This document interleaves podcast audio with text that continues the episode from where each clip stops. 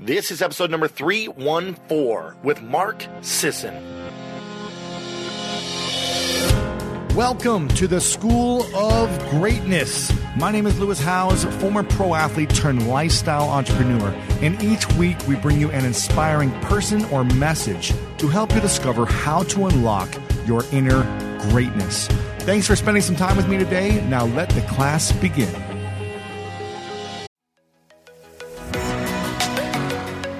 We've all been there. You have a question about your credit card, you call the number for help and can't get a hold of anyone if you only had a Discover card. With 24 7 US based live customer service from Discover, everyone has the option to talk to a real person anytime, day or night. Yep, you heard that right. A real person. Get the customer service you deserve with Discover. Limitations apply. See terms at discover.com slash credit card. Escape to Ocean City, Maryland, and discover a place that just feels lighter every day feels like Saturday and french fries are a food group, where flip flops are always in fashion and seafood is always in season, where the boardwalk is bustling and the beach is right outside your door, where you can rise with the tide and feel like a kid again. Ocean City, Maryland, somewhere to smile about. Book your trip at OCOcean.com.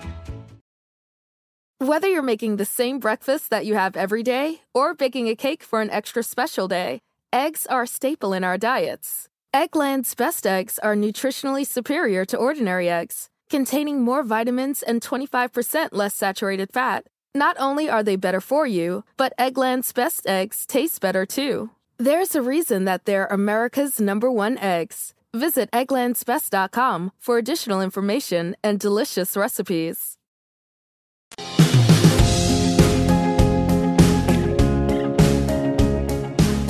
Welcome, everyone, to the School of Greatness podcast. I'm so pumped right now. I'm in Vancouver, Canada. That's right.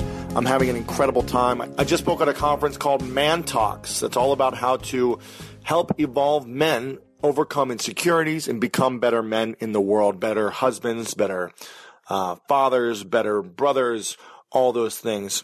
And we had an incredible time. Lots of great people came out. So thank you to everyone in Vancouver who came out to wait in line for me to sign your book.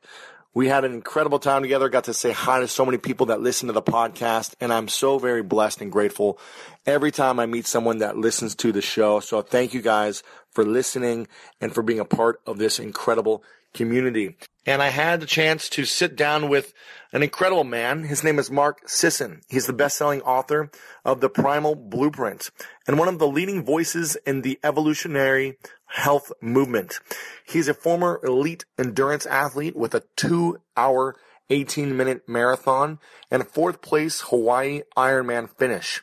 He's got a new book called Primal Endurance that applies the primal eating and lifestyle principles to the challenge of endurance training, helping athletes overcome the common conditions of burnout and carbohydrate dependency. And in this episode, we talk a lot about how to optimize your body and your health and your lifestyle. Really how to eat, sleep, and train in a way that will bring the most pleasure. Also the importance of rest and recovery and how to recover effectively, how to become good at fat burning. And he talks about how to burn fat constantly throughout all day long and how to become a fat burning machine by what you're eating and how you're moving. Why inconsistency in your workout and routine can help you. And best of all, how to look good naked. That's right. Everything and more in this episode with the one, the only Mark Sisson. Welcome back, everyone, to the School of Greatness podcast. We've got a huge guest in, Mark Sisson, in the house. Thanks for being here. Thanks for having me, man. Appreciate it. Yeah. I'm pumped. Uh, I heard about you, I think, probably like seven or eight years ago when I started kind of getting in the blogging world, the social media blogging world, and just kind of like dipping my toes in. You were a huge success already in the fitness space, and you had a book out called Primal Blueprint, Right. Or The Primal Blueprint. Is that right? Correct.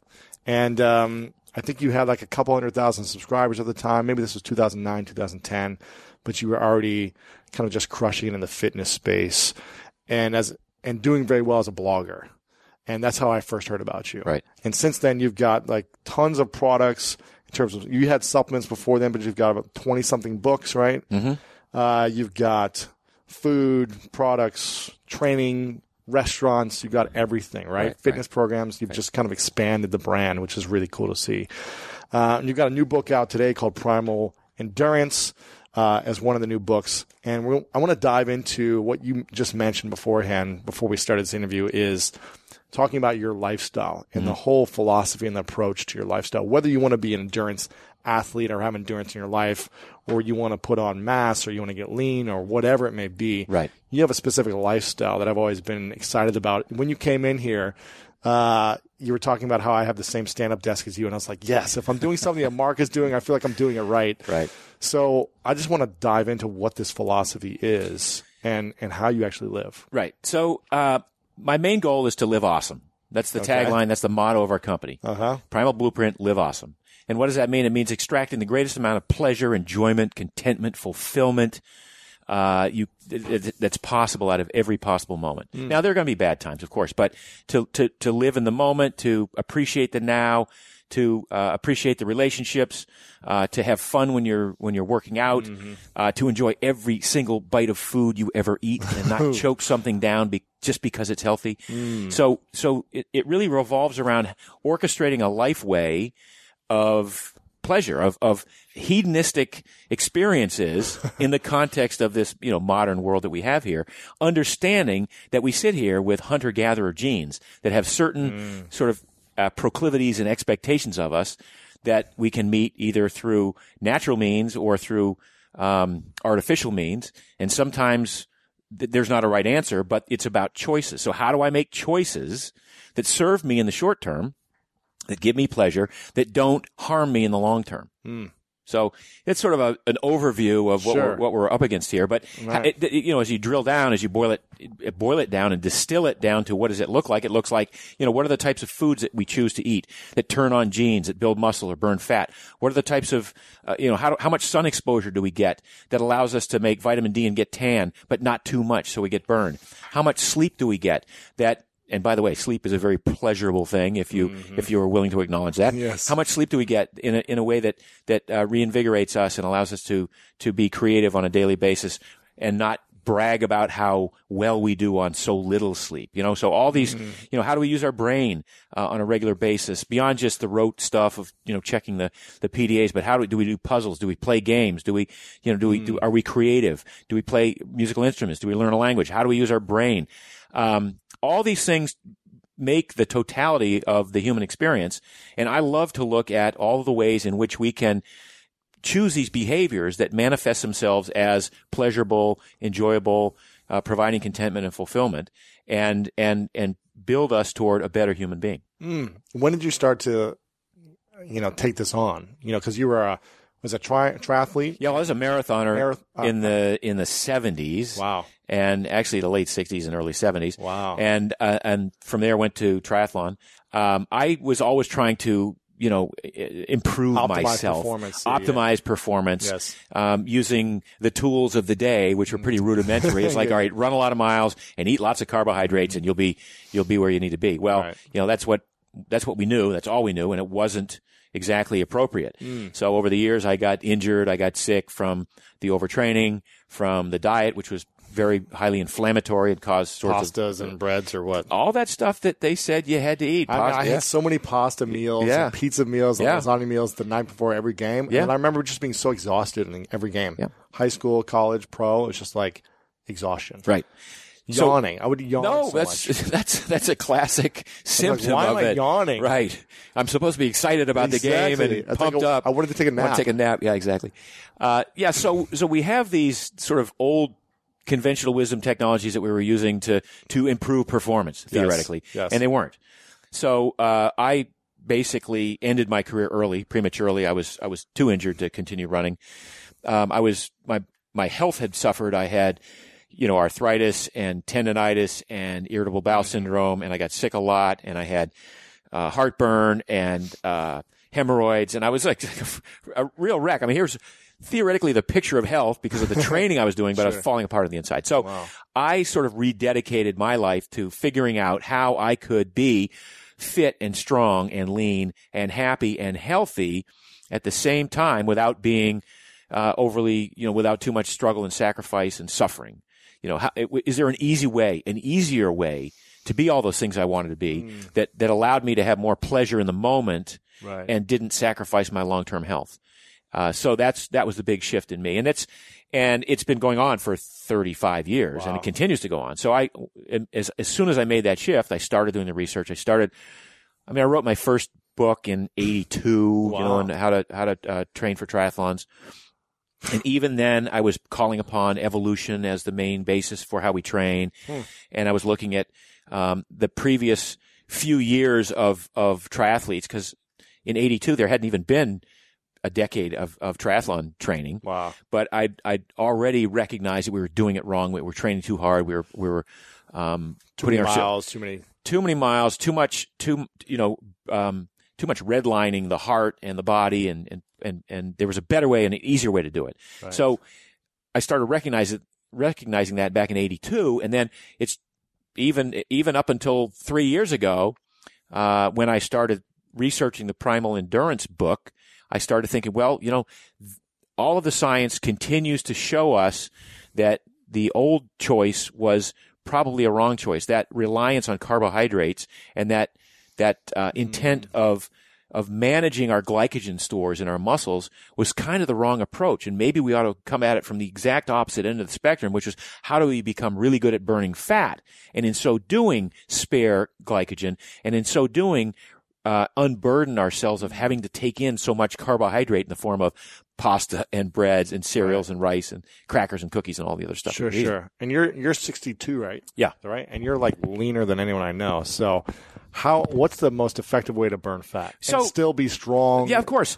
You know, uh, as we said initially in the Primal Blueprint, Mm-hmm. uh, and I've said it decades before the, I wrote the Primal Blueprint, 80% of your body composition is determined by how you eat. So if you, there's a certain way in which you can eat where you can literally reprogram your genes to derive most of your energy from your stored body fat. Really? Yes. So as opposed to um, waking up, being hungry, having breakfast, um, being hungry at, a, at the 10:30 break, being hungry for lunch, having a snack in the afternoon, having a dinner, and having a snack before you go to bed, which is this sort of standard American approach. Like uh, even the old bodybuilders would say, "Don't go more than three hours without eating, or you will cannibalize your muscle tissue." Right. That was all based on an assumption that we had to burn carbohydrate, had to had to access glucose and glycogen for the muscles to be able to to continue to, to work. It never contemplated that we are obligate fat burners. We are born with this amazing ability to extract calories from stored body fat. And the and the reason that we don't as we go through life is we present our you know, you're 2 years old, you're eating cookies and crackers and Right. mushed peas and Ice all sorts of carb yeah. all that stuff. And so your body learns to depend on on glucose, on carbohydrates as a source of energy, and never really gets to the point where you force it to burn fat. So what we do is we we we shift the diet around. It's not painful. You get rid of the breads, the pastas, the cereals, the crackers, the cookies, the candies, the sweetened soft drinks. Well, it does sound kind of nice, doesn't it? But, but but what you're left with is meat, fish, fowl, eggs, nuts, seeds, vegetables, a little bit of fruit, um, some starchy tubers like sweet potatoes, things like that. Those are great tasting foods if you Yeah. eat them right, and And they're you- real food. and they're real food, and you can use butter and lard, and and you can eat bacon on this on this program. And what it does is it reduces the Mm. amount of simple sugars and carbohydrates you take in, and just sort of forces gently forces your body to to upregulate all the enzyme systems that access stored body fat and Mm. burn it and allow you to have more energy throughout the day without having to eat so often. So the first thing that happens is your appetite self-regulates. So now you you you you get into this space where you become a good bat, fat burner. You start to melt away You're Not your as excess hungry because you're not and you're not as hungry because you're always carrying around a meal. Yeah. It's on your thighs, it's on your ass, it's on your belly, wherever it is. It's you know that's your body becomes so adept at accessing those stored calories. It says I don't need to eat. I'm really not that hungry. Wow. Yeah, and and that's so empowering for so many people. But when you, you know, I was a, still love sugar, Yeah. but I used to be really bad at sugar. I feel like I have much more under control. But I feel like when you're eating a lot of candy, sweets, and sugar, you're never satisfied. You just want to eat more and more and more. But that's the, and until you're that- sick. and No, you're like, exactly. "Oh, Yeah, I'm full because I'm sick now. Yeah, I mean, I the stories of Lamar Odom eating four pounds of candy Before games? before games or whatever. Crazy. Yeah, but I mean, we are look, we're all hardwired. But look what he's had now. You know, it's like we're all, but but it's a. By the way, sugar is a very addictive substance. so addictive. So, um, you know, we're all hardwired to seek out sweet things. That's part of that hunter gatherer DNA that we all carry Really? that hasn't changed in, in thousands of years. So how do we shift our minds? So you, but the, the first way you do it is, is you go from the craving, which is what you're talking about. Like you crave sugar, so you eat sugar, and then that just promotes more craving, and it gets you into this sort of addictive cycle. You're actually producing sort of opiate-like substances that are that are occupying receptor sites that are giving you f- sort of a feel-good uh, experience. So you got to kind of be willing to to get rid of that. So you get rid of the candies, you get rid of the uh, sweetened beverages, the soft drinks, and teas, and you get rid of the carbohydrates that uh, not all carbs, but the the the breads that convert to glucose in the bloodstream so rapidly. So now you've lowered your blood your your glucose experience on a daily basis. So now the brain is starting to get, you know, I don't need to really get that much glucose. You know, I can I can uh, the body is burning more fat as a result of you being able to burn fat, you you create these byproducts called ketones, which the brain loves to burn ketones and be, burns them preferentially. So you you need less and less sugar to you know maintain clarity throughout the day. If you're if you haven't become fat adapted and you're a sugar burner, which is what we it's not a derogatory term, but we use we use a term to describe people who haven't become fat burners yet. They're sugar burners. Uh-huh. If you don't eat, it's true. If you don't eat for a couple of hours, your blood sugar dips because you haven't learned how to burn fat yet. You don't know how to access it. You can't take it out of storage and burn it. So now the blood sugar's low. The brain goes, I got to go get some more glucose. I got to get energy somewhere. sugar so, or something. Sugar or something. Carbs. So you have the bagel at you know at ten thirty in the oh morning, gosh. or you have the Tastes amazing well for for an hour, and then it's no, exactly. But then you're hungry again, and that's the and that's this vicious cycle. So if we can, um, you know, take the steps. We say it takes 21 days. That's why I have a book called the 21 Day Total Body Transformation.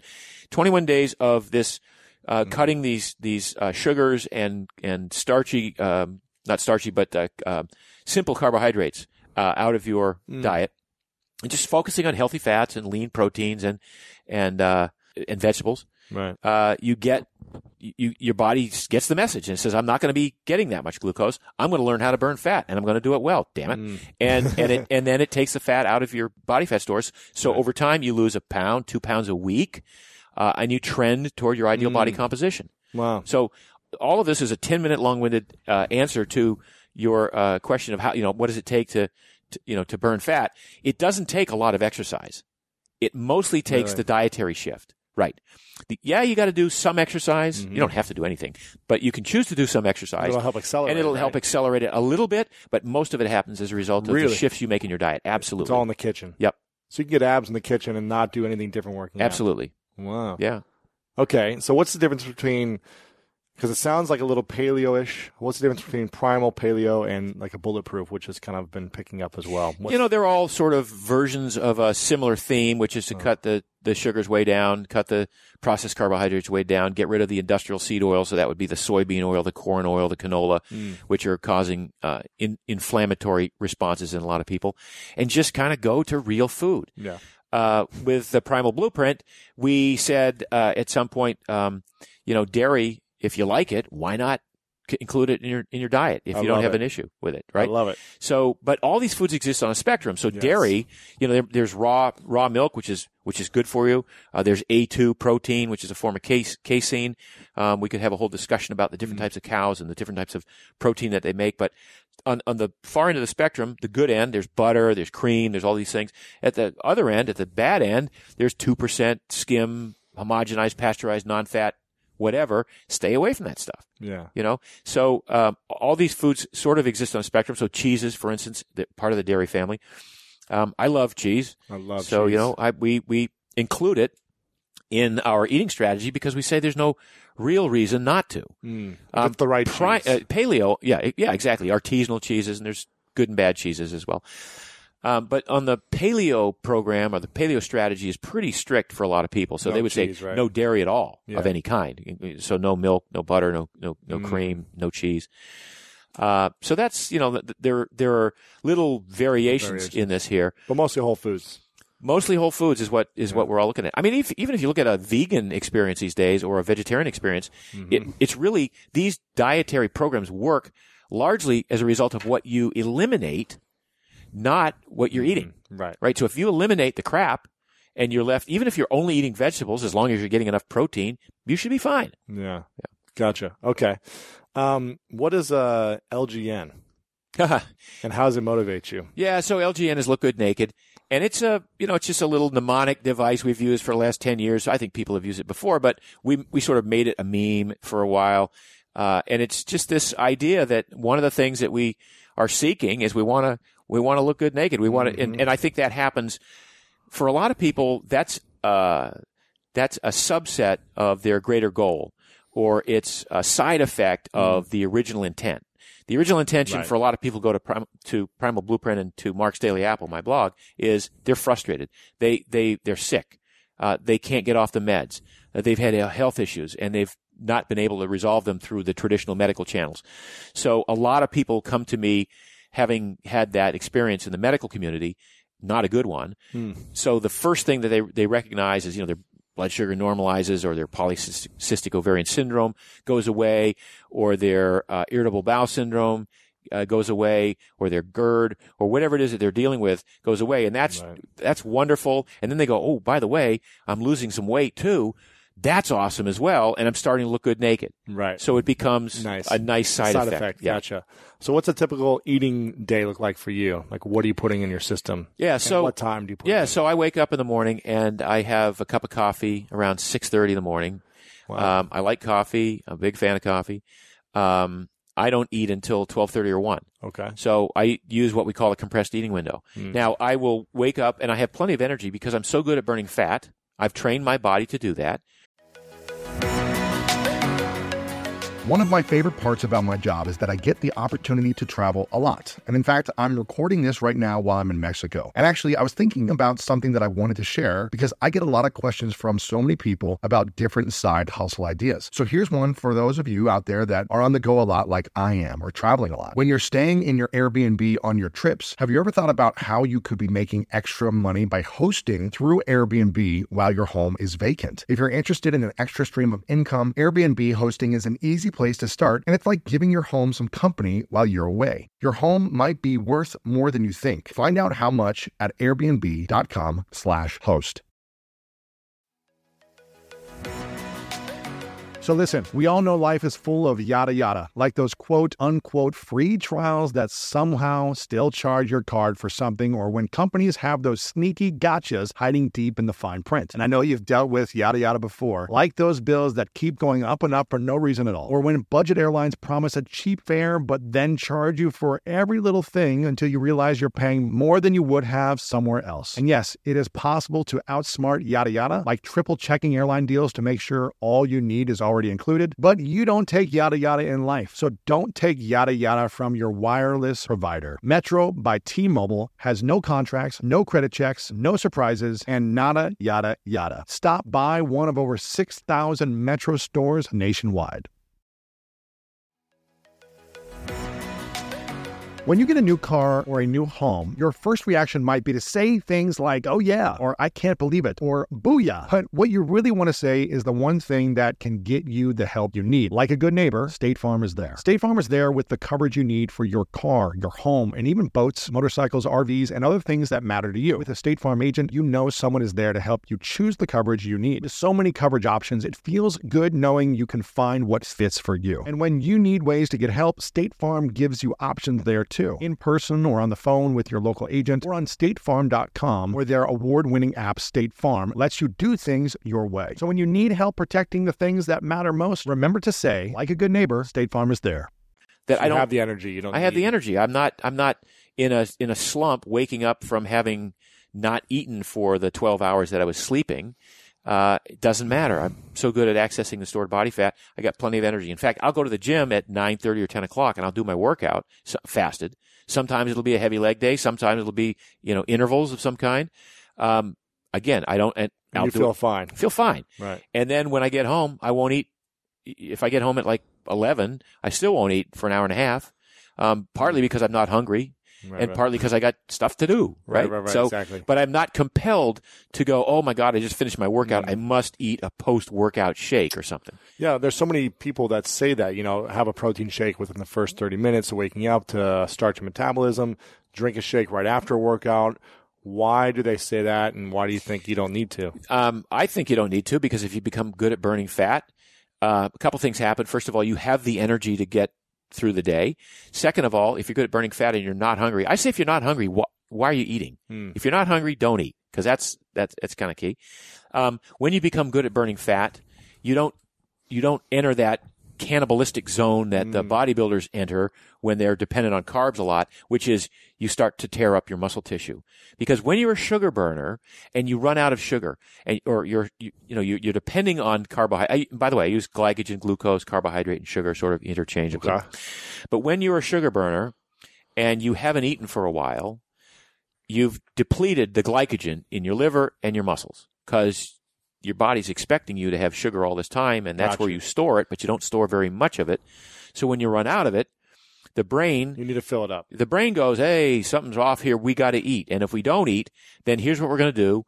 We're going to we're going to signal the adrenals to create cortisol, which is going to go tear down muscle tissue mm. so that the amino acids can be sent to the liver to be converted into glucose so I can fuel the brain.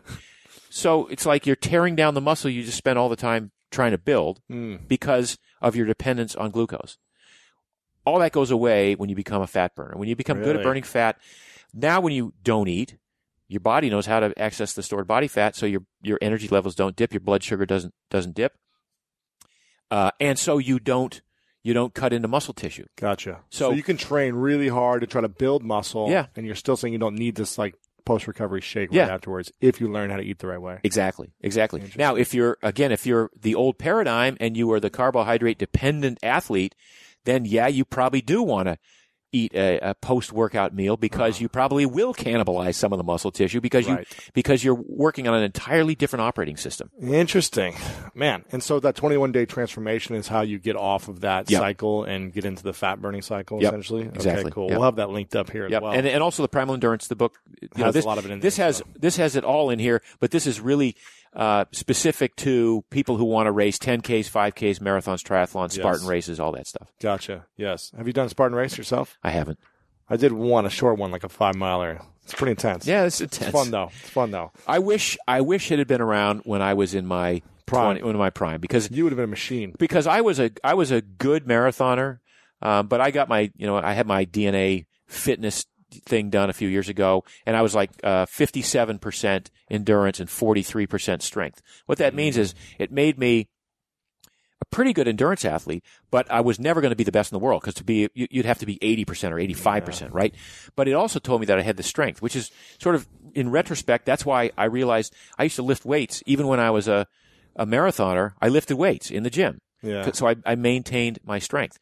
And I was a gymnast before I was ever an endurance Really? athlete.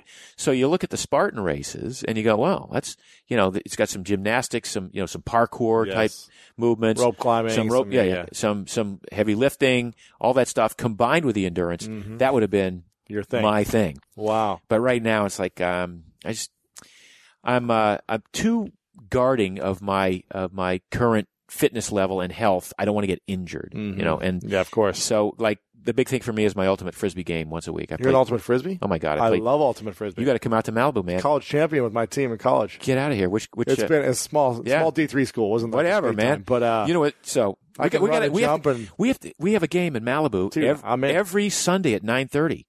It's crazy. It's yeah. been years, but I'd love to come. No, no, no. It's the most fun. Can you wear cleats? You can wear cleats. I wear my Vibrams, but Of guys, course. yeah, guys wear cleats. Wow. No, it's it's anyway. So you know, love to come. You know what a good workout it is. Then That's one of the hardest workouts. An hour of ultimate, and I'm we play two, we play two hours by the way. Oh my gosh! Yeah. I would be like, sub me in. Fifteen minutes. I'd have to get back in the shape for it. Wow, that's cool. In Malibu, huh? In Malibu, yeah. Nine thirties. Nine thirty a.m. Yep. I'll be there. And there's time. guys from West Hollywood that come out there too. I will come out for Yeah. sure. Was it like thirty guys go out there? We get um, last week we had six on six. That's the that's the most fun. Oh, wow. In the summer we'll have ten on ten. Sometimes it's a little bit crazy, but yeah. Wow. Yeah. Okay. Awesome. Um, okay, so you wait until about you have coffee in the morning, then you wait till about noon to one. Oh yeah, we haven't even gotten to my then- any food yet. And then what's and then what do you, what's and what is that meal? yeah, so And that meal is typically it might be uh, what I call a big ass salad. You know, it's a big salad with lots of vegetables in it and some form of protein. With lots of salad dressing. Um, if you make You have your own salad dressing. and now I have my own salad dressing because I couldn't find any that I could put a lot Yes. on and feel like this is that isn't filled with sugar. yeah, or exactly. Or, or or unhealthy fats or unhealthy oils like the Mm-hmm. soybean oil that I was talking about or the canola. You know, it's like no canola. This is our our um, salad dressings are made with avocado oil, which is the Wow. healthiest of all the oils. Wow. So I have a big salad with with chicken from leftover from the previous night or a piece of fish or something on it. Nice. Okay. And then And then uh, I go till the middle of the d- middle of the afternoon, maybe late afternoon. I might have a handful of macadamia nuts. Mm-hmm. Um, we do make a uh, we we make we make a protein bar now. Yes, All my solids. products I make for myself. By the way, just so you know, right. I make stuff that I wish existed. Uh huh. That uh, so so This one, the dark chocolate. the dark bar? chocolate almond It looks bar. amazing. It is amazing, and it's got um, uh, there's 15 grams of protein, but but mostly it's nine grams of collagen. So the it's got more collagen than, than a cup of bone broth. So, you know, I'm I love bone broth, but Wow. it, it's, you know as a quick yeah. when I'm driving my car, you know, with a pull out a bottle of bone broth. yeah, yeah, yeah. So, so the, the bars are, are are there because I'm really into the repair. So, Hmm. one of the issues I have as a 62 year old guy trying to keep up with 20 somethings Right. on a sprint to the end zone or to defend a long pass is my Achilles. You know, uh, so so uh, the collagen really works well. Really? For absolutely keeps me. I, I know that I can tell the difference between when I've been eating a lot of collagen and when I haven't in in, In my Achilles. in my Achilles. Yeah. What happens? Just tighter when you're not. Yeah, or- they feel like they're going to snap. Really? And and I'll and I'll they'll they'll feel sore enough that I'll choose not I'll back way off on, on for weeks at a time.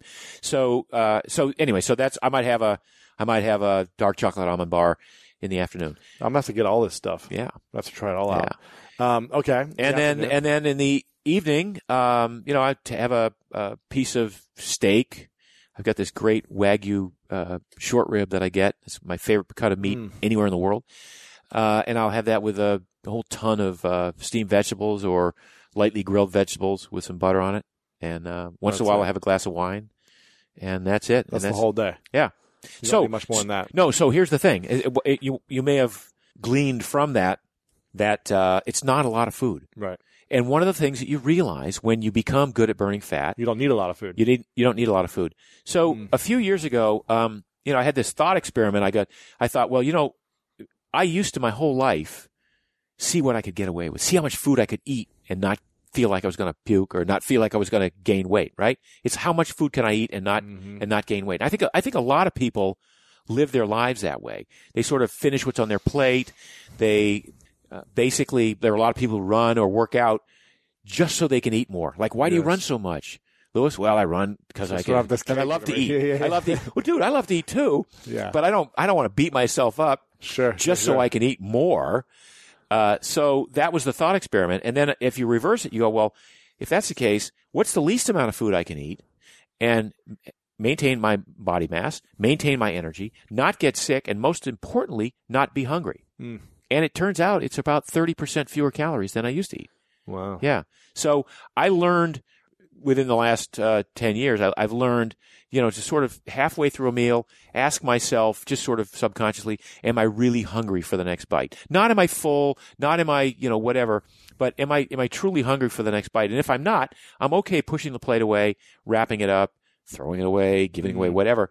Uh, because I know there's food wherever I want, whenever I want. So it's not like I'm trying to pack on the, don't to stuff it. Yeah. Yeah. What if you just enjoy it?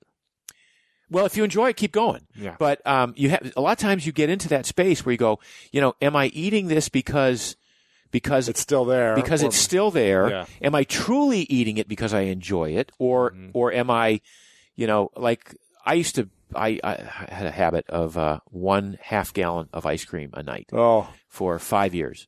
that sounds amazing. It was amazing, and, and I was it was in my training day. so Right. burned it all off. Never gained any weight. I actually weighed probably twenty pounds less than I weigh now. Wow. Yeah.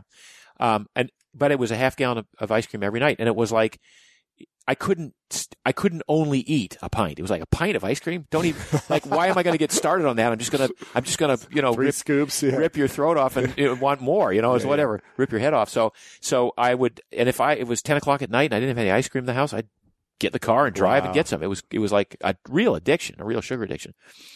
Clearly, I got rid of that, but but it was, you know, I wonder at times whether the, I had described this, it's a half gallon is my dose of ice cream. Right. And even though I could have satisfied myself with a pint or a half a pint, because it was there, because I, I, you know, could eat it and I could get Mm-hmm. away with it, that became my dose. It's like people have a you know bag of potato chips. You know, you have a little individual serving size of potato chips, the whole bag. and you have one this big. They're they're still to some people each one is is an individual serving It size, is. right? It is. It's tough to just Yeah. have a few chips in the big bags. Yeah. Um, so what are these, you know, for athletes listening or for people that want to get back into their athletic ways? You know, I used to be a professional athlete and I'm still, I consider myself an athlete. You've got, uh, nine pieces of primal advice for athletes. But I think a lot of entrepreneurs could live this way Yeah. too and Yeah. still like be better entrepreneurs, be more productive, have better relationships, be sharper, all these different things. And I think everything you do to be a better athlete makes you a better entrepreneur. Absolutely, Yeah. absolutely. Uh, but you talk about adequate sleep, and this is something I've been talking about a lot lately on my podcast and bringing out different sleep experts. But why, just emphasize, is sleep important for you? I mean, sleep is when the body renews and regenerates, repairs itself. It's when uh, a lot of the neural networking happens. To overlook sleep and to think, well, you know, I can sleep when I'm dead. Well, you know, that just is so such faulty logic. yeah, Uh, it's so critical and so important. I try to get eight hours a night myself. Um, if I get less than six for some reason, I, I feel it. I know it. I try to make up for it. I try not to let that happen. Um, I try I try not to schedule late nights because I wake up at the same time pretty much every morning. So if I six if- a.m. wake up or yeah, 6.30, 6 a.m., 6.30.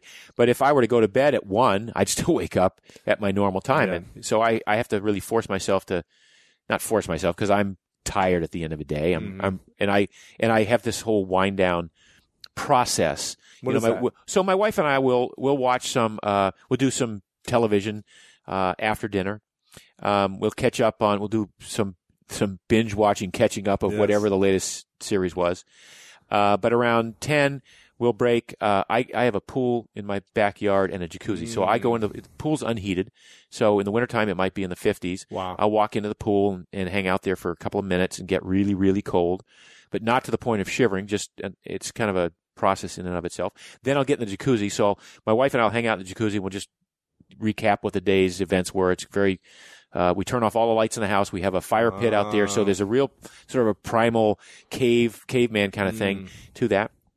Um, then I'll just finish off with another minute in the cold and we, and towel off and go up to bed. And I sleep like a baby as a result of that. wow, So that's, hot that's, cold therapy. yeah, the hot cold therapy, and that's kind of how I wind my day down, and that pre- prepares me to sleep, brings my body temperature down, um, which is, uh, you know, they they say that you're that uh, you should have your a lower body temperature to sleep better. Mm. Um, we keep the room around 67. Yes. Um, we have blackout curtains, so it's a real cool sleeping environment. Mm-hmm. You know, Yes. um, I always like to keep it cold. yeah, Yeah. Okay. And so if you do like a cold shower before bed, you think that's a good thing? I think it's a good thing. Yeah, It'll help you sleep better. I think so. Try it. I mean, you Yeah. can't hurt. Okay. Yeah. You talk about stress and rest balance. What does that mean? Well, uh, you know, you th- there are certain stresses in your life that are unavoidable. Mhm. Work stress, uh, commuting stress, Right, uh, right. sometimes training Waiting in the lobby for 45 minutes stress. Sorry. uh, well, I'm more stressed about the traffic coming from right, right, right. because you never know what it's going to be. It could be, you know, I, I planned for two hours. I got here in an hour and or I got here in less than an hour. Right. So That's good. Yeah, but so so you have these stresses, um, and some of them are imagined, even though your brain thinks they're real. They're, they're they don't exist. You know, the our stress mechanisms in the body were they evolved to handle true life or death situations. You know, a tiger bearing down upon you, Right. uh, uh, an an infection that's gonna that's gonna kill you, a broken leg that may, you know, whatever uh, have its impa- impact on you. Not, uh, you know, am I gonna miss my kid's rehearsal? Or am I gonna be Right, late right, for right. work or whatever? That's those those cause stress, but they're not life threatening. And yet we the brain sees them as life threatening. So the the the message here is that you sort of have to identify stresses and then appropriately orchestrate certain re- rest and recovery. Now, uh, we talked about this before the show that uh, meditation is a form of, Mm-hmm. of, of rest and recovery. Uh, but just taking maybe if you need a nap, you can you can do that. But certainly that that goes back to the whole sleep thing being being being critical.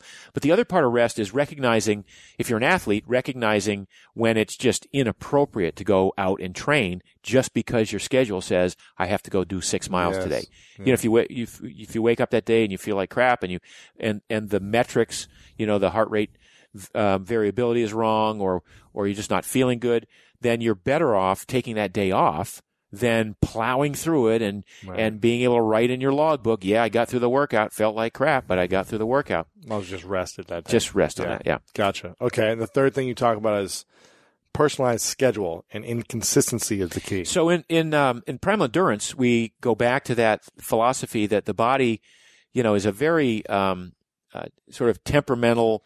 Uh, it's in temperamental states back and forth. Sometimes you're in a state of of energy and health, and sometimes you're not, and you can't really plan on when those states are going to be. So you have to be willing to listen to the cues, and for that reason, we say inconsistency is the key to consistent racing. If you're an athlete, so it's it's when you feel good, you can go hard. When you don't feel good, back off. Uh, take time off. We use the term periodicity, so you can periodize your training so that there's there are uh, tranches of of training days a week at a time where you're really going deep, deep, hard, hard, and then you might take a week off Right. or take it real easy and back off. You can break those further up into into quarterly, annual segments, uh, always with the idea that some days are going to be good, some days are going to be bad. You're going to trend toward wanting to build to ratchet up over time, but you're okay kind of not doing stuff uh, as as hard, and so it, it doesn't become this linear kind of pro- pr- progress. It becomes more of a fractal thing that trends toward improvement. Gotcha.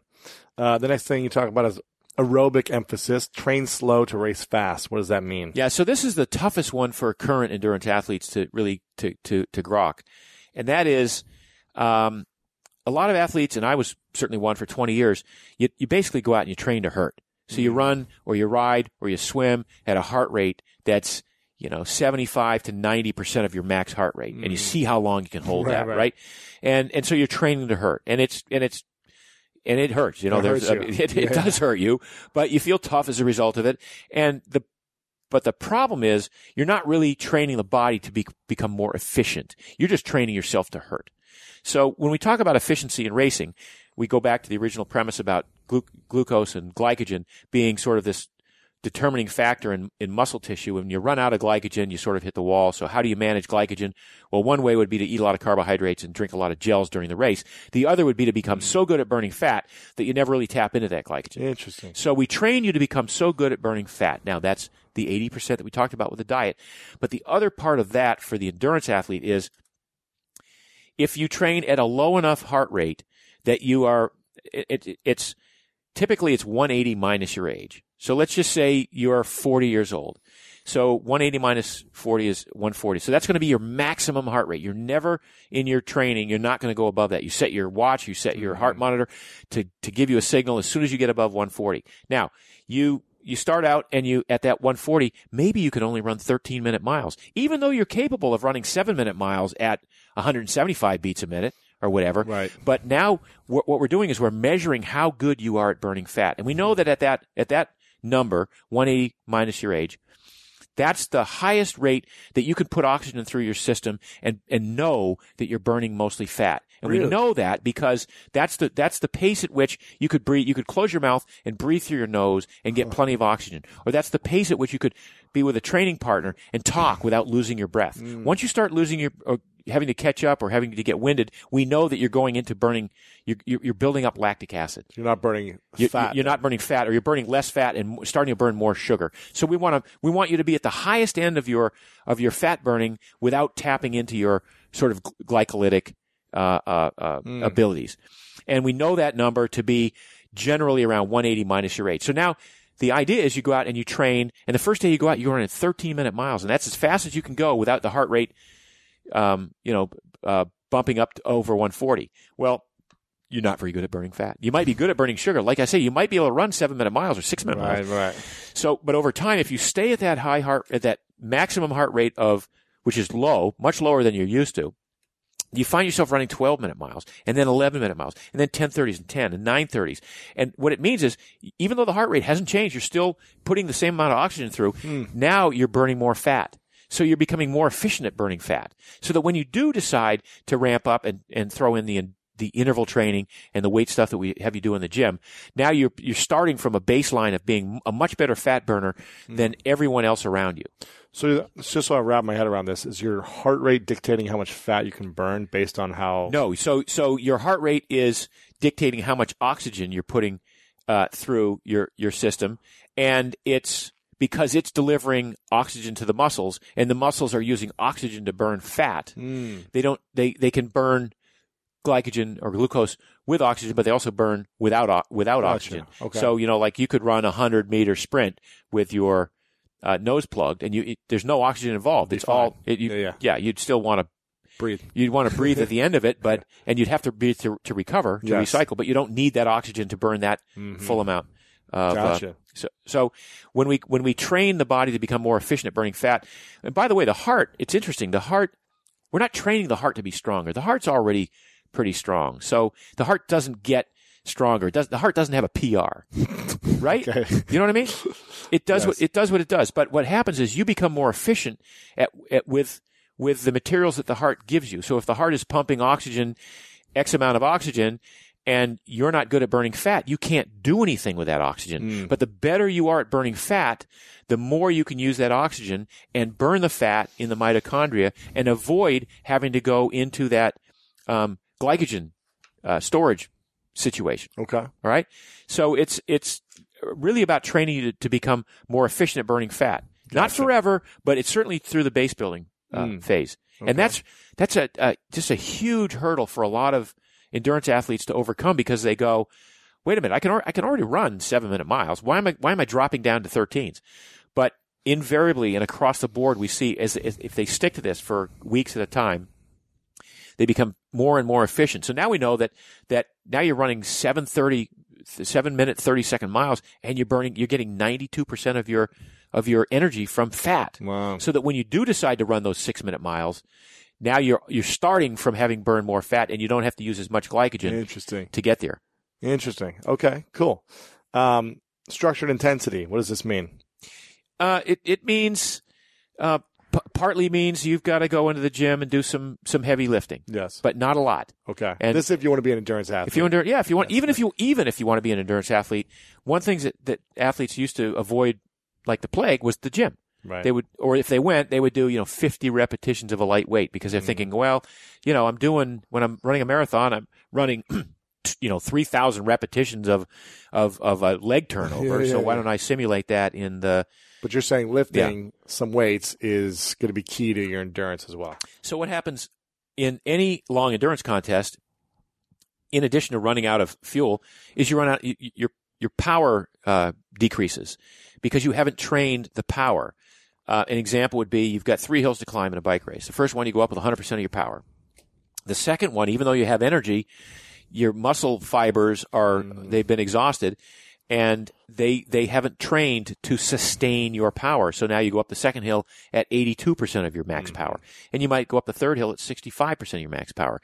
Well, if we could train those muscle fibers deeper and deeper to, to sustain power for those for those efforts that require actual power, uh, we can we can maybe go up that first hill at 100 and go up that hill second hill at 100 and that third hill at 95. Right. So we do this work in the gym where you load muscle fibers up with fairly heavy weights. It's, it's typically 80% of your one rep max. And we do sequential, um, repetitions with, with sequential rest in between. So it's not like you do, uh, three sets of, of five and you stop. It's like you do, uh, three repetitions, rest 10 seconds, three repetitions, rest 10 seconds, two repetitions, rest 10 seconds, rest 20 seconds, and, and to, until you can't finish one good rep, and then the workout's over. So it's not, you just did one set and it might have, might have comprised 200 repetitions, Right. Right. but that maximally loaded the fibers deeper and deeper and gave you this ability to sustain power. Gotcha. Um, and the next thing you talk about is lifestyle practices. What do you mean by that? Well, so now we talk about everything else but the training. So if you're, you know, it's it's uh, spending time with your family, it's playing playing games with your, you know, t- uh, playing frisbee with your dog, Yes. uh, uh, playing ultimate with your with your with your friends. It's uh, um, you know, it, it's all of the other things that make life enjoyable Mm-hmm. that as an endurance athlete I know I used to go well I can't I can't afford to do that I might get injured or I might you know Right, I can't like I can't go skiing because I might twist a twist a knee well if you do the training right and you spend that time in the gym you're less likely to twist a knee skiing than if you were uh, you know than than if you were just going to the slopes without having Right. done any training at all Sure, sure. right? So um, we we we want people to have a full life because training for endurance contests should be preparation for an undertaking that you would not want to encounter on a daily Mm-hmm. basis. You know, you want to wake up in the morning and go, "Oof, I got that 10k today. I got to go." Clean out my GI tract. I'm so nervous, you know. And- and- but you want to you want to be that nervous because you want to put it all on the line that day. Yeah. What we're saying is, don't put it all on the line every day in your training have fun. Um, you know, do the do the Mm-hmm. right sort of training that builds this this beast. That when you get to the race, you're you're going to enjoy it. You're going to have fun. You're going to perform probably better than if you'd done the old paradigm of training. Right. But you'll have lived a life in the interim. I mean, I so many of my, you know, ex triathlete marathon buddies, you know, couldn't have a relationship. It was just, Mm-hmm. you know, imagine They put all their energy in this one thing. yeah, I mean they, you know, it's like uh, the the wife says, "Can't you stay home and cuddle?" You know, on the Saturday morning, and the husband goes, "No, I got a hundred mile ride I got to do." Yeah. You know, and uh, then I'm going to go, you know, run after that, and then I'm going to take a nap because I'm going to feel like crap because I Sure. I did so much. So we we try to look at, at at the life in general and say, well, an awesome life includes participating in these events. and- Participating in life. and doing well, but it also includes participating in life. Yeah. Yeah. So not to the exclusion of all of, of everything else. What feedback would you give an entrepreneur listening or someone with a, a busy schedule about how to live this lifestyle? You know, they want to be a primal athlete in their daily life, but they also want to run a business and they're spending a lot of time and energy into this one thing. Yeah. Maybe their entrepreneur life is like this marathon life that we're talking about where they put all their energy into this one thing and they're not doing anything else. Yep. What would you suggest? You're So- doing it, you've got the healthy lifestyle and you're running a multi-million dollar business, multiple of them.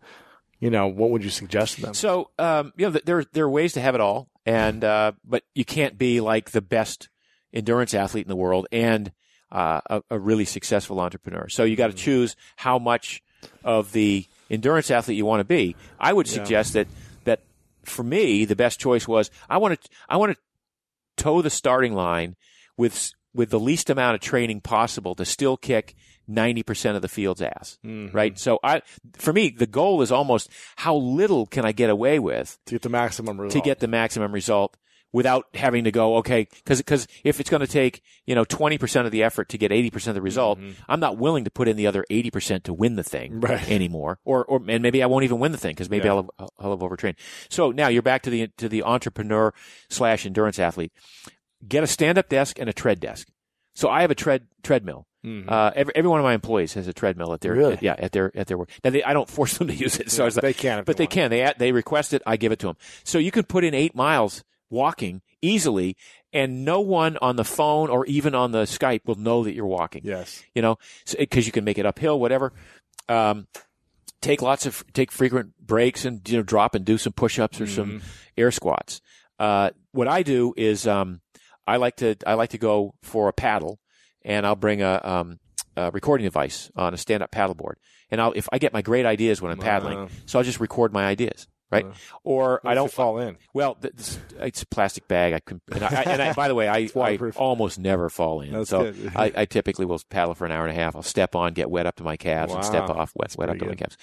But um, the other thing is um, hiking. So if you want to do some serious hiking, Mm-hmm. um, bring a headset and your phone. Make make business calls while you're hiking. I got a friend who's basically a billionaire, and that's where he makes most of his business calls. Wow. On his, he does two hours of hiking a day. Nobody knows He's hiking. that he's hiking. Yeah. Wow. Yeah. Okay.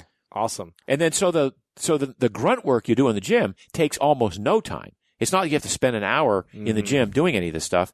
Like I said, that uh, that maximum sustained power workout I just described is basically a, a, a short warm up, maybe ten minutes of doing it, and then you're done. Mm-hmm. And and if if you could do it in two days later or three days later, you didn't do it hard enough that Gotcha. day, right? Gotcha. So we want you to take a week to recover from that, from that specific work. Doesn't mean you can't go walk the next day or do anything else the next day, but you, you just wouldn't want to repeat, you know, a heavy leg day the next Right, day. right, right. Right, exactly. So it's it's how you this is the sort of orchestrated structural components to this thing where you when you put it all together, you you can have it all. You can be an effective, efficient entrepreneur, Mm. and you can compete against all of those other uh, guys who are you know claiming they're going to kick your ass in the 10k or the Spartan race or whatever it is. Right, right. I love that. Um, and we talked about the diet already, but the last thing is proper recovery. So how much, you know, is when do you know you're overtraining? Well, so there there are all sorts of metrics. I mean, you just wake up in the morning, and if you haven't slept well and you're you know you're sore, then you're probably overtraining. If you're Should we not feel that soreness at all? Yeah, I mean, I don't think it's it's appropriate to feel. You can feel it on a day to day basis, but not on a week to week basis. So you can feel sore after a workout, you know, today, uh, yesterday, or two days ago. But I think if you're still feeling sore uh, for days on end, then you're probably linking together too many hard workouts, or you might have uh, you might have overreached Gotcha. on one of your workouts.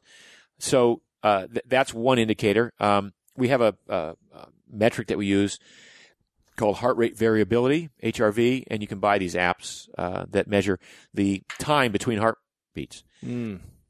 And you'd think that the that that you'd want to see a metronomic beat, like uh, an exact amount of time spaced between each heartbeat. But it turns out that that's an indication of overtraining. Okay. That in fact the heart, we, we want the heart to be beating almost in demand to whatever is being called upon in in real time. So there might be a 0.8 second skip, and then a 1.1 second skip, and then a 1.2, and then a 0.8, and then a 0.9 Okay. and that's heart rate variability. And and you can and if you if you've got a good heart rate variability score, it's probably a good indicator that you're that you're rested and and, and well trained and ready to go again. Okay, cool. Um, couple questions left for you. This has been great information, and I want people to go check out primalblueprint.com so you can see all the books, especially Primal Endurance, the new one, but all the books, the products, everything else. If you want to own a restaurant, you can learn about that too.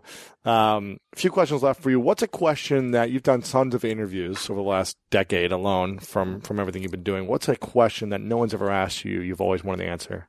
Oh wow, you should give me time to think about that one. uh, Is there anything that comes to mind? no, because I've been I've done a lot of interviews and I've been asked a lot of questions. Um, yeah, I, I'd have to give that some thought. Okay. What's something small you've done that you're really proud of that not a lot of people know about you?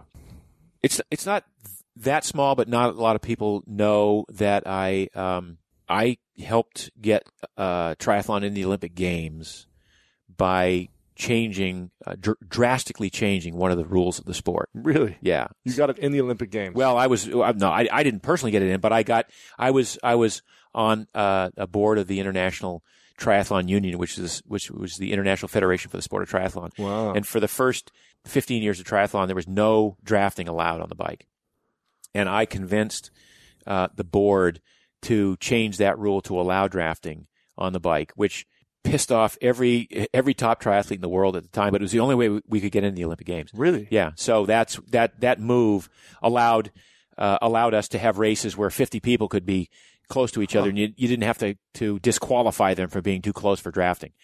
Um, And it made for much uh, more telegenic events and things As like that. just following one person at a time. Exactly, Right? Yeah. exactly. Interesting. Yeah, yeah. Wow. So- And then you qualified for the Olympic trials, right? Uh, in the in the marathon, yeah, in the marathon, yeah. not in the triathlon. Right, yeah. Okay. Cool. Yeah. Well, that's awesome. What was your your fastest marathon? I ran 218. Yeah. It's good. It's really fast. Yeah. Well, it wasn't fast enough, but it was. But it wasn't. You know, in those days, That's I mean, fast. You know, it was. Yeah. 70s and 80s or whenever Yeah. this was. It's Yeah. really fast. Okay, it's one of your uh, it's one of your final days. Yeah. Many many years from now. Yep. And uh, all your books have been erased. Everything you've created is gone. Yep. And you have a piece of paper by your bed, and all your friends and family are there, Yep. and they ask you to write down three things that you know to be true about your experience in life.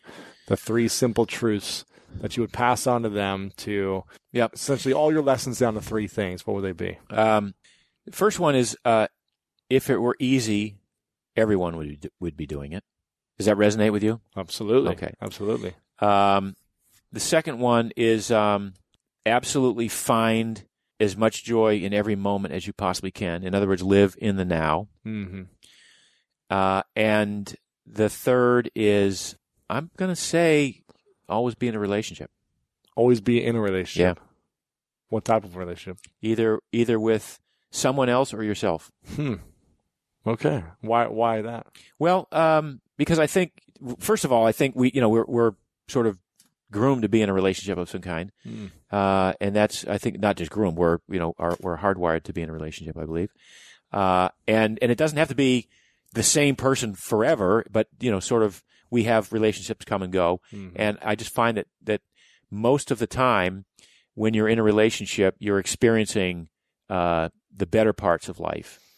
and if you're not in a relationship, then if you're in a good relationship with yourself and you and you, you have that self love, you're still able to experience that stuff. That's cool. But as opposed to saying I'm a loner, um, I don't, you know, I, I'm fine alone and I can cruise through life and do whatever it is. Right. Yeah. Okay. That's cool. That just came to me, by the way. So I haven't been working on that for a no, long that's time. great. That's great. yeah, yeah. Uh, what are you grateful for in your life right now? Oh my God, I'm I am st- I could not. Uh, the list is so long. I'm grateful for um, my my uh, my path and how it got me to where I am. So I'm grateful for every bad thing that happened to me, and there were a lot of them. Um, I'm grateful for my wife and for my kids. I have awesome wife, two awesome kids. I'm grateful for um, the the time that we live in that would allow me to to be able to talk to millions of people because 20 years ago that wouldn't have been able, would not have been able to do this. Right. You know, the internet and and this this uh, this ability to to reach out to millions of people, tens of millions of people, Right, wouldn't right. have existed. So I'm grateful for that. I'm certainly grateful for my health. Mm-hmm. Um, grateful uh, that uh, uh, I'm grateful for good food.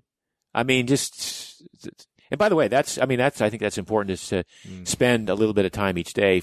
Just I mean I, I remember I, I'm, I'm grateful for this awesome pen that just writes perfectly when I'm trying to take notes. You know, where does pen come from? Right, right, right. Okay, there you go. I love it. Um, final two questions. If you had all the money in the world to spend on one thing, and you had to spend it on something, um, what would you spend it on? Wow. To, Uh, sol- to solve like a problem in the world, yeah, yeah, yeah. what would you spend it on? That would au- automatically change it forever. That problem and be solved. yeah. I mean, I'd I'd uh, I would sp- spend it on a uh, on a on a food project that had uh, that that not only fed people Mm. but fed them without causing further downstream problems. I'll give an example of what I mean by causing further downstream. We can provide grain to most of the world, but all that does is just keep them alive long enough to get um, type two diabetes or scurvy or beriberi Diseases, disease or whatever. costs More money. Right. So, and I, and I don't mean to sound, you know, harsh about that, but there's a lot more to it than providing grain. So I would like to, you know, f- fix the, the, the world's food problem. I'd probably, um, do something like, uh, a massive grazing program that would, that would reclaim, uh, desertified lands using Alan Savory's methods of, of grazing beasts, growing grass and grazing beasts and creating more topsoil. That, that, that would be, that would be the single project that I'd probably, Well, yeah. that's cool. Um, final question before I ask, where should we go for you personally? Primal Blueprint, primalblueprint.com, but where, where are you personally online that we should connect? Yeah, Mark's Daily Apple is my blog. That's the best Mark's place Daily to find out about what I do, and we blog there every day. And Every day you got an yeah, article, right? Yeah, yeah, yeah. Every day for ten years. And you do most of the writing, don't you? I do a lot of the writing. A lot of now I have, you know, um, uh, Mondays is a Q and A. That's easy. Um, but uh, Fridays we do a, a, a success story. So that's always somebody writing in their their, Mm. Nice. their story. It's been that way for eight years. It's phenomenal. We have a, a, a recipe on Saturday. Um, uh, Link Love on Sunday. So yeah, That's cool. Yeah. Very cool. Uh, well, I want to acknowledge you, Mark, for your, for, for teaching the young generation how to live young at an older age. It's incredible. You're 62, right? Yeah.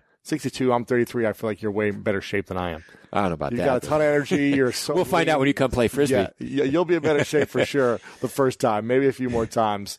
Um, but your consistency in in educating the world and educating yourself and constantly learning and evolving is so inspiring. So I want to acknowledge you for your Oh, you. incredible commitment and consistency to teaching and educating and your your reach to 10 million people and beyond is is happening in a powerful way. So I appreciate and acknowledge you for that. Thank you so much. Uh, the final question is, Yeah. what's your definition of greatness? Uh, definition of greatness is um, a living a life of uh, grace and ease and uh, and success by your definition. Mark Sisson, thanks so much, man. Appreciate it. You bet. And there you have it, guys. I hope you enjoyed this episode. If you did, please share this with your friends. LewisHowes.com slash 314.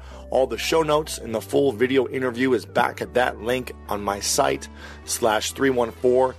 Go ahead and tweet me at Lewis Howes or tag me on Instagram or on Facebook and let me know what you thought of this interview. And also tag Mark as well over there. All of his information is back on the show notes as well, so you can follow him on social media, check out his books, and all of his incredible products. Thanks again for all you do to support the podcast and the movement of greatness. You guys are incredible. I love you very much. And you know what time it is. It's time to go out there and do something great.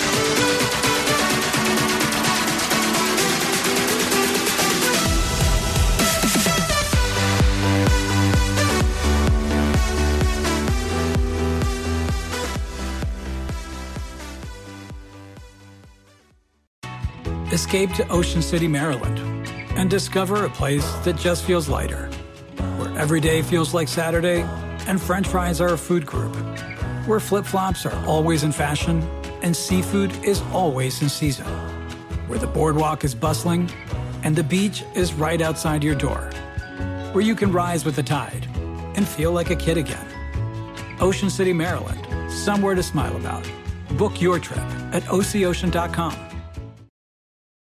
Whether you're making the same breakfast that you have every day or baking a cake for an extra special day, eggs are a staple in our diets. Eggland's best eggs are nutritionally superior to ordinary eggs, containing more vitamins and 25% less saturated fat. Not only are they better for you, but Eggland's best eggs taste better too. There's a reason that they're America's number one eggs. Visit egglandsbest.com for additional information and delicious recipes.